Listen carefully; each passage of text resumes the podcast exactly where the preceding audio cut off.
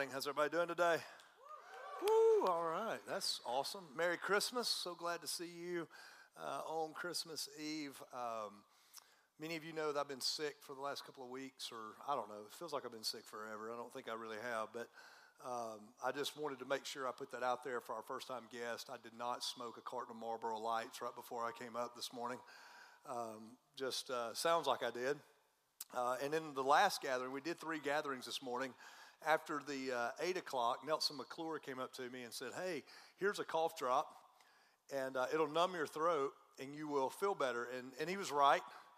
Uh, it also numbed my tongue, and in the second gathering, my tongue felt like it was about this big, uh, which was interesting because there were words that I just apparently couldn't say. Uh, so, big thank you to uh, Nelson for that this morning. But I'm so glad you're here. Christmas is my very favorite time of year. Uh, I love everything about it. And I love that Christmas Eve is on a Sunday.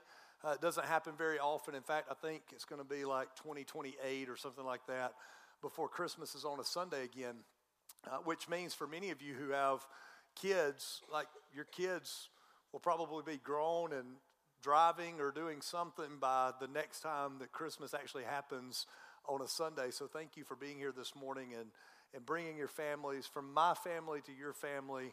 Uh, Merry Christmas. This makes, this makes my Christmas. I love seeing all of you. I love being with our LifePoint family uh, on Christmas. And what I want to do this morning is um, I want to kind of tie a bow, to use a Christmas uh, analogy. I want to tie a bow on this series that we started a couple of weeks ago. And uh, we, we we typically talk in series around here instead of sermons. And so um, this year for Christmas, I just want us to take three weeks and look at the most famous verse probably in the whole Bible. Uh, and it's a verse that says that God loved the world so much that he gave his only son, that whosoever would believe in him would not perish but have everlasting life. And today, what I want to do is I want to tie a bow on this sermon series and hopefully give you something that allows you to see Christmas maybe just a little bit differently um, and maybe give you something that can be helpful um, for the next steps in your life. All right, so let me pray for you and then we'll jump into the message. Father, thank you again so much just for. For being the uh, wonderful counselor, the everlasting Father, the mighty God, the Prince of Peace. Uh, thank you for being Emmanuel, who comes near to us, that when we were not good enough to get to you, uh, you came to us and you rescued us. You brought us redemption. Uh, thank you for being the, um, the, the, God who, though we see him in a manger this time of year, uh, and we consider that, that we know that you grew up, you gave your life on the cross, and you rose victoriously over death, hell, and grave to give us hope and to um, remind us that you loved us enough to come and get us. And so this morning, uh, we ask that your Holy Spirit would, would be present in the room with us, that you would teach us, that we would listen, and that you would say something through your word this morning that would inspire us to live lives in a way that would honor you. In Jesus' name, we pray. Amen. I want to ask you a question, and I'm pretty sure I already know the answer to this question, uh, but I want to ask it anyway. And um, and because I want you to really think about this, let me ask this, and I, uh, maybe a show of hands. How many of you have ever, at some point in your life, lost your way? Anybody in the room ever lost their way? Okay. Um, and, and, I know that can, depending on the age of the people in the room, uh, that can happen in a lot of different ways. I mean, some of you, uh, some of you remember at some point in your life you got lost driving. Do I have any of those that got lost driving? All right. And, and what happened there is everybody who raised their hand, it shows a different age demographic because nobody gets lost driving anymore, or if you do, you shouldn't because there's this handy device that stays in your pocket that will keep you from getting lost, all right? Um, eh, for the most part. I mean, there, there are times maybe it doesn't, but for the most part, it doesn't. Getting, eh, you know, getting lost driving can be uh, so frustrating, by the way. You're in a car, uh, you take a wrong turn, maybe you're in a city you've never been in before, an area you've never been to before, and it's like there's a little bit of terror that comes in, right? And, um, and, and you typically you do something, especially if you're a man, you do something, if you do lose your way in a car, especially, uh, and you'll find this is true in other areas, is you gain this confidence that you shouldn't have. Have you ever noticed that when you lost your way? Think about this. You may have never thought about this before, but you gain confidence that you shouldn't have Because the reaction is, all right, I know what to do now that I'm lost. I'm going to go faster with more confidence, right? You just press that long pedal a little bit harder and, and you just right into typically more losses. Like it doesn't really help you. You just get more lost, right? But you get there faster. You get to the, you know, you get to more lost more quickly, right? This is what we do. Uh, you may have lost your way in a car, perhaps. Anybody ever been lost hiking? That can be terrifying if you've ever done that. Uh, personally, let me tell you where I got lost. The most, the scariest, I've, the scariest thing I've ever experienced, probably, uh, the most lost I've ever been. I was about 14 years old, and uh, I had some, I had some family members who had some property in a place called Ellijay, Georgia. Maybe some of you are familiar with that. It's in North, it's in the North Georgia mountains, and uh, I had gone there for a weekend to go hunting and uh, I had scouted out an area to hunt. My granddad was with me, and I left that morning to go hunt. And as I was leaving, this is what my granddad said. He said, I know where you're going to hunt. Maybe instead of coming back the way you go in, you could go down the creek a little bit, turn left, and you could kind of scout another area on your way out, which I thought was a great idea. All right, I thought that would be, uh, and so I had planned to do that. Now, I had met some people while I was there. I don't know their names. Uh, and, and I don't mean this to be offensive at all, but I don't know if you've ever been to, north, to the North Georgia mountains, but there is a different breed of redneck in the North Georgia mountains. And, and I'm not being offensive toward rednecks. I am. A, I, I, I kind of identify as a redneck occasionally, um, and um, but they're different redneck. All right, they're different. They are. I mean, it's just different. If you've never been there, it's different. Uh, and, and, but I remember I was telling this this guy that was going hunting, and he said this. He was like, "Boy, you better be careful." And I was like, well, I, I assume that's like good advice for any hunting trip, right? I mean, boy, you ought to be careful. And then he followed it up with this. I don't know if you know this, boy, but there's there's wild hogs in these woods. Like, okay. Is that a concern? And he and this is his answer to that. Is this a concern? This is his answer. He said, I'm just saying, hog gets after you, they won't find nothing but the sole of your boots. I still don't know what that means. I don't know. I'm like, what, they don't like rubber? I don't know. I mean, I don't know why they stopped there. I mean, you like camouflage pants, you don't like rubber shoes? I don't know. I have no idea. I just kind of put that in the back of my it's one of the things you file, like right in here. Remember that? Wild hogs.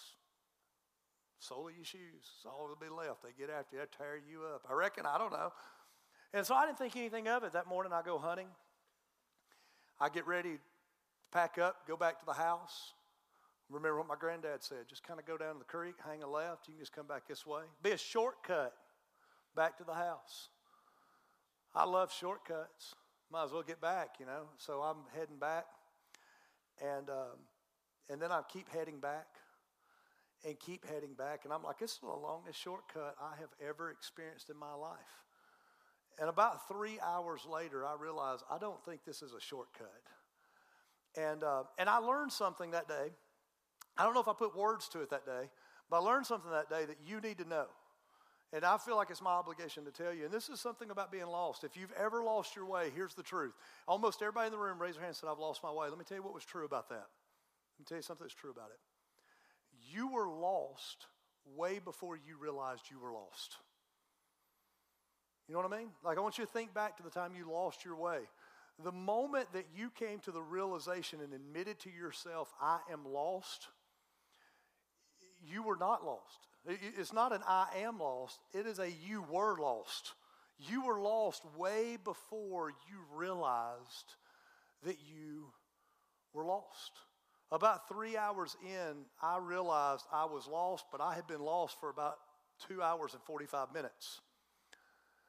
And at that three hour mark, when I realized I was lost, I also had this other realization is that for three hours, I had made an assumption that the next ridge was the right ridge to get home.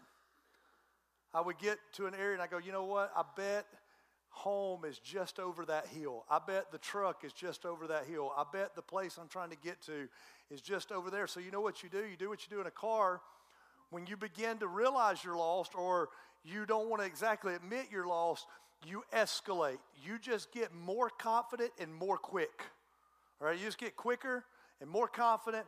And so I would just hustle down that particular ravine, up the next ridge, because home was right over the hill. And I'd get there and go, well, okay, maybe it's not, but I bet it's the next one. And you go to the next one, then it's the next one, and the next one, and the next one. And your confidence grows, and your speed grows, and your darkness and your lostness gets deeper.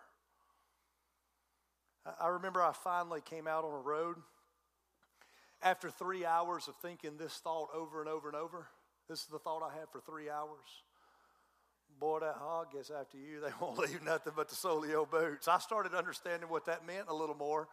Uh, was that a grunt I just heard? You know what I mean? And finally, after about three hours, I found, and by the way, this is all pre cell phone. Some of you in the room, I didn't even think about that in the other two gatherings. Some of you uh, people in the room, some, especially our teenagers, like, why don't you just call somebody? Because we didn't have these things called cell phones then. And uh, about three hours in, three and a half hours in, I found a driveway. And this is my thought when I found the driveway. Well, look at there. I have found my aunt and uncle's driveway, which was stupid. Because I should have found that four hours before then and should have known this is probably not their driveway. I began to walk. I recognize a house I've never seen before. And this is the thought that went through Matt's mind. You're in the North, Mount, North Georgia mountains with a different breed of redneck walking up into their property with a gun. This will go fine. Shouldn't be a problem at all. It's the only time in my life I have ever walked up to somebody's door holding a gun over my head like this, right? And I knock on the door. It's a great day. I end up finding my way back. I had forgotten that my aunt and uncle did no life there. They worked in a different place, which meant their neighbors didn't know them either. And I was just a random guy with a gun telling them about a name, somebody I needed to get to they'd never heard of. It was wonderful. I survived. I made it. Uh, learned some lessons. And here's what you can learn too it is one thing to be lost in the woods and it can be terrifying. You get lost hiking, it's terrifying. You get lost in your car, there's nothing fun about that. But it is another thing entirely different when you begin to realize and consider that you've made that you have lost your way in life. That you have gotten to a place in your life where you are not where you thought you would be, and you're not where you want to be, and maybe you're not even where you should be. When you begin to realize that financially speaking, you've lost your way. As I look across the auditorium, and I, I know very little of any of your financial situations, but I'll bet you in a crowd this size, there's a lot of people in the room that you come to the realization that there's a lot more month than there is money. And it's almost like if you could just find that next ridge, if you could just get over the next hill, around the next curve, take a left at the next stop sign, that maybe things would work out. And you keep going deeper and deeper and faster and faster and honestly, the, the bills just seem to pile up. And you find yourself in a place where you go, I have just lost my way financially, and it feels horrible and terrifying and fearful. Some of you in the room, if I had to guess, you've lost your way relationally. And you may not even know it. See, that's the thing with being lost. You are lost way before you realize you're lost. And there's some of you in the room that when it comes to your marriage, I bet you you're in a place where you've lost your way. And, and you may not think that you have because there's not a whole lot of indicators, but maybe there's been some conversations that go kind of like this We need to talk. Things are not exactly what I want and what I expected. This is not what I signed up for. And your tendency is going to be to escalate. Just go, just move faster, move quickly, try to fix something. You, you, you, may find yourself with this thought I can change, and you can change, and we can all change, right? And yet, a year from now, you're just going to be deeper into the lostness, further into the abyss, in a darker place than you are today. Because our tendency is just to escalate, just to move faster with more confidence, even though we're lost. Because chances are, if you're lost, you don't even know you're lost, and you're just moving deeper into the lostness. You, you may have lost your way with some hurt, habit, or hang up. As a church that's very involved in addiction, let me tell you the story of addiction is a story of just being lost and then escalating while you're lost. It's losing your way and escalating. And you may not even think you've got an issue. That's the craziest thing right now about addiction. You're here this, this, this morning and you're listening. You may be like, Matt, I, that's the one thing I don't have to worry about. I don't have a problem. And yet everybody in your life knows you have a problem. And the reason you don't think you have a problem is because you're convinced that just over the next ridge, you could stop if you wanted to. That just around the next turn, you could fix it. It's not a big deal. In fact, you're like, you know what I could do? I could just turn around walk back out the way I came. I could have done that, by the way, when I was hiking. My dad taught me when I was in the woods just to break limbs as I go somewhere.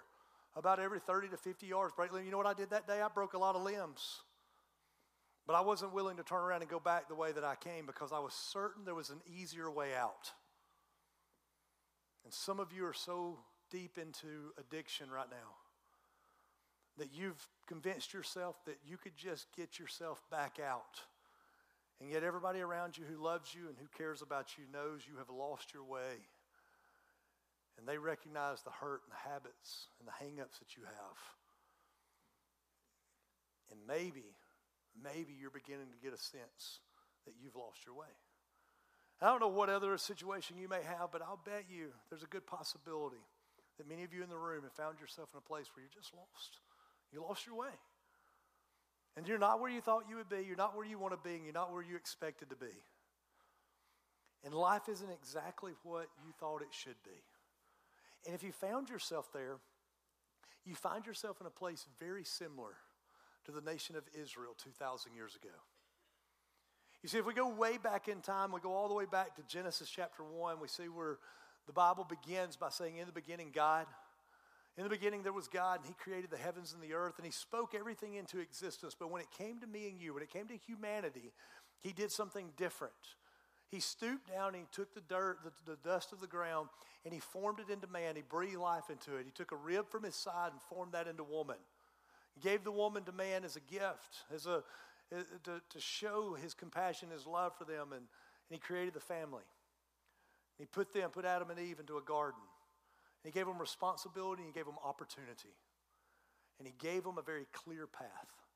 He said, You can you, you subdue the earth, take responsibility for it, rule over it. The only rule there is is there's a tree in the middle of the garden. You can eat of any other tree, but you can't eat of that one tree in the day you do it you will surely die. And everything went well until the serpent crept into the garden and convinced Adam and Eve that they wouldn't die, that they would actually be wiser for having eaten it. And they took the fruit, they ate of it, and in their rebellion, they sent humanity on a trajectory into the darkness. At that moment, they plunged humanity into a lostness that they couldn't even imagine. In fact, they immediately became aware of their nakedness and their shame, and so they escalated, just like we do today. They escalated.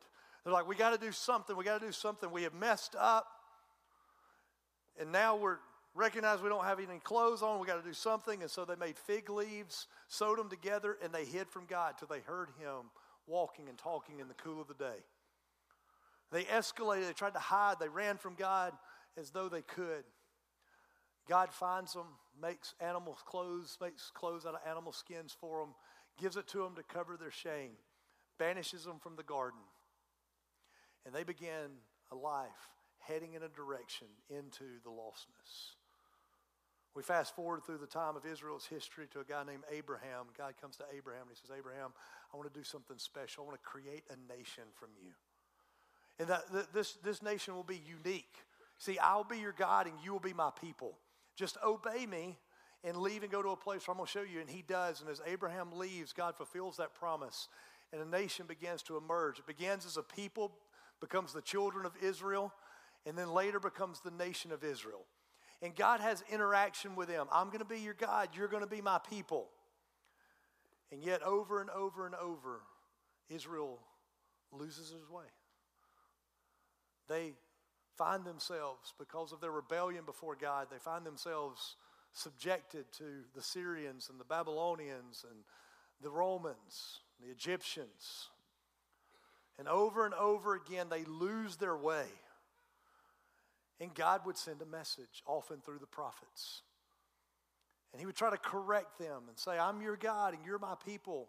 And he would try to correct their way, but in their escalation, they would just get darker and deeper into their lostness. Through the prophets, God would often remind the nation of Israel, He would say, I am going to send one that is going to rescue Israel. And this is where it gets crazy. And then God stops talking altogether for 400 years. For 400 years, there's no prophets, there's no message, there's no reminder. And the nation of Israel, for like 20 generations, just wanders deeper into the lostness and deeper into the abyss and deeper into the darkness. And Israel finds themselves feeling exactly like you feel today lost. And God is silent. In their lostness, He doesn't say anything, He's just silent. But then He breaks His silence with a word. Not just any word, not just any ordinary word. He breaks the silence with the word. You see, the beloved disciple John, when he is writing about God's breaking his silence, in John chapter 1, he says it this way He says that in the beginning was the Word, and the Word was with God, and the Word was God. And we now know that that Word is, is the person of Jesus. He says the Word, Jesus was with God, He was God. He said, and nothing that was made was made without him, and everything that was made was made through him.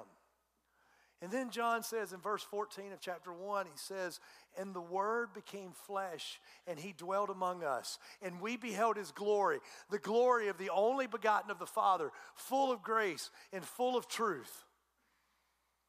You see, when God broke his silence, he didn't just break it with any word, he didn't just say anything, he sent the Word. And on a hillside in Bethlehem, the angels cracked open the sky 2,000 years ago. To a group of shepherds, they gave this message. They said, Fear not, for unto you is born this day in the city of David a Savior, which is Christ the Lord. And I can't imagine, I've been trying to think this weekend just what those shepherds had to think. Like, can you imagine you're watching sheep, you're a dirty old shepherd? I mean, we're talking about the lower echelon of Israeli society, okay? We're not talking about, you know, we're not talking about the people who are the people. We're talking about those kind of people. They're out watching their sheep, and all of a sudden, the sky fills with a chorus of angels who then say, Fear not. You know why they said fear not? Because they were terrified. Wouldn't you be? You're out just tending sheep, and all of a sudden, boo, bunch of angels. Fear not, for we bring you good tidings of great joy, which shall be to all people. Right? For unto you is born this day in the city of David a Savior, which is Christ the Lord. And these angels, these shepherds had to be like, wait a minute. You mean God's broke his silence for 400 years? We haven't seen anything. We haven't heard anything. We don't know what's going on. We're told he's supposed to be coming, supposed to be sending a Messiah, and you're telling me he's coming, he has come now. What a day we live in. We get to be the ones to see the Messiah. And then the angels finish the story and they go, Hey, and you'll want to go and see him. And they're like, Yeah, we want to go see him. We've been wandering around in darkness. We've been in our lostness. And now God has broken his silence. Yeah, where do we go and find this Messiah, this king, this warrior? And the angels go, well, this will be the sign to you. You will find the babe wrapped in swaddling clothes lying in a manger. And at that point, the shepherds had to go, What? Uh, hang on, what? We're, we're, we're experiencing the tyranny of Rome here. We don't need a baby, we need a battle. Like, let's go to war. Let's kick the Romans out of Israel. What, what do you mean? The sign will be a baby. I don't want a baby. I'm looking for a warrior. He goes, No, no, no. No, no. God's broken his silence. And he's here to lead you out of your lostness. And this will be the sign. This is a, a baby. And if they were ever okay with that, it had to be all right, so what, what palace are we going to to see the baby? I mean, if the king has been born, where's the palace? And they go, oh, yeah, well, I mean, it's in Bethlehem. There's this barn out behind a hotel. And uh, in it, there's two peasants. There's this virgin girl and her boyfriend who's been pregnant for nine months. You know the one we're talking about, the one that everybody's been looking at, like, mm-hmm, oh, we know what you've been doing. They're out back and they've had a baby and they laid it in the feed trough. That's what you're looking for. And the shepherds had to be like, You got to be kidding me. We're looking for a battle and we're looking for a warrior and we're looking for God. And you're sending us to a barn with a baby in a food trough with hay wrapped in swaddling clothes. You see, when you find yourself lost, the way out might come in the most surprising way ever.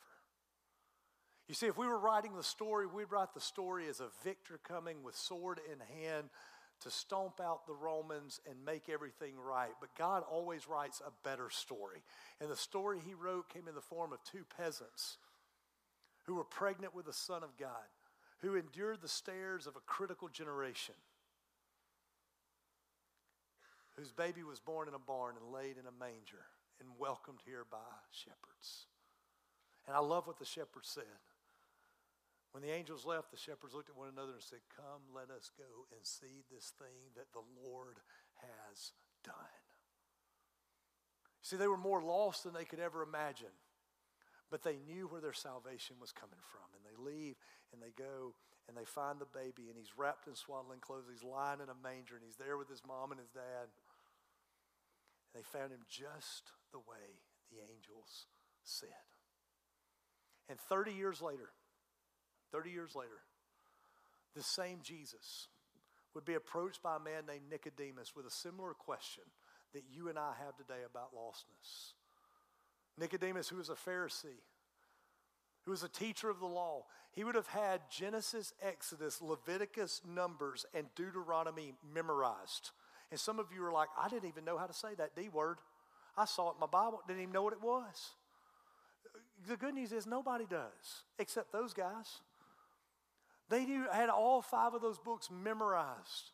And Nicodemus, who was a leader of the Pharisees, comes to Jesus at night and he asks the question that we need to know the answer to. And he says, What have I got to do to inherit eternal life? What have I got to do to get out of my lostness?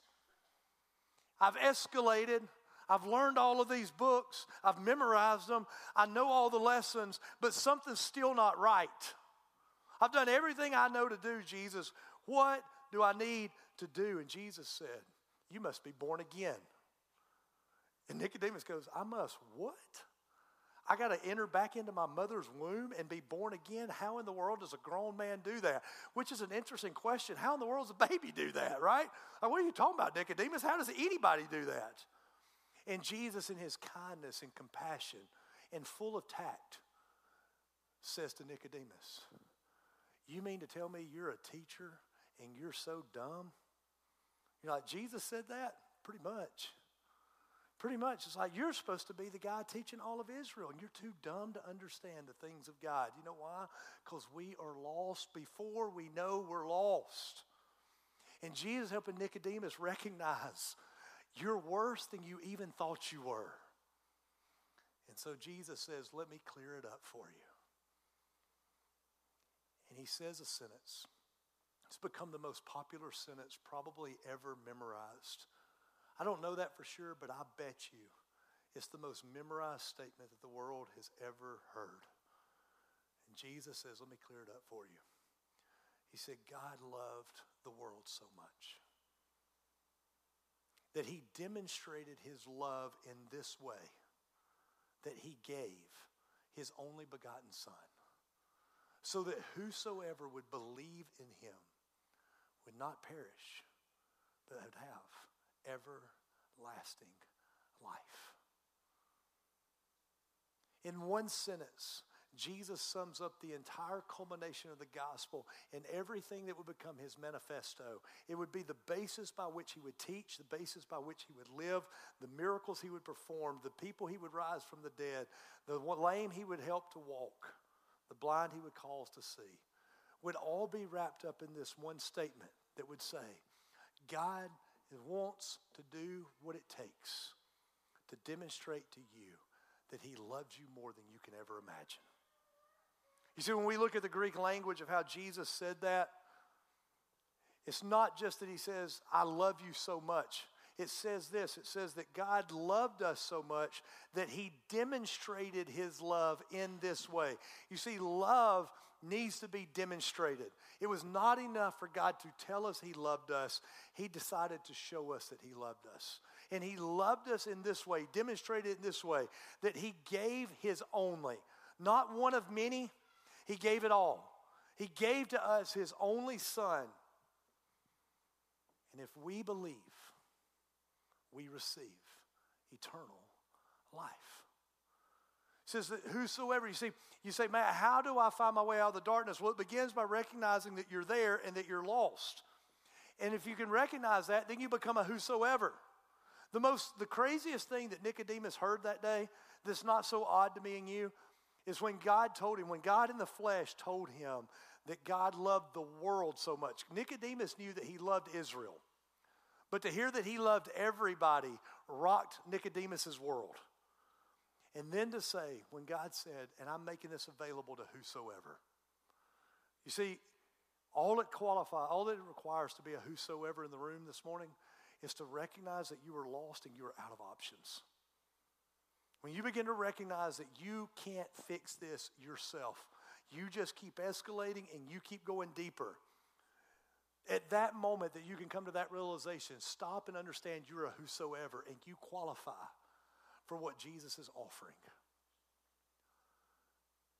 He says, Whosoever believes in him will not perish, but have everlasting life. You say, Well, what does it mean to believe, Matt? Uh, you know, I believe in George Washington. I think he was our first president. I believe that because somebody in history told me that. Somebody in a history class told me that. I never met him, he's never done anything for me personally.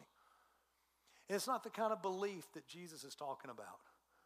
When Jesus talks about believing in him, he's talking about a belief that results in a transfer of trust. You see, when you lose your way, you got two options. You can keep you can keep trying to go over the next hill, around the next curve, around the next bend, look for the next sign, hope to find your way out, or you can stop and recognize you can't do it on your own and you need help from somebody else. And you can recognize that when you find yourself lost in the darkness, God sent the light of the world to lead you out of the darkness. And the light of the world just says, I just need you to believe in me. Not believe like you believe in George Washington. I need you to transfer your trust from trusting in yourself and your ability and your capability. Stop escalating. Lose this unfound confidence that you have in yourself. And understand that all you've ever done is make it worse. And just stop and say, I'm a whosoever. And I'm going to transfer my trust from believing in me to believing in Jesus. And when you do that, he says, you receive eternal life. Now, this is an interesting thing. When Jesus says that, it is, it is the most remarkable statement that had ever been said. Because if you look back in the pages of Scripture prior to that, and you survey the entire Old Testament, there are some glimpses and some ideas that there is life after death, but there is no certainty and there's no clarity in the Old Testament. There's a hope, there's a we think, there's a maybe. And there are some statements in the Old Testament that indicate maybe there's something that happens after that.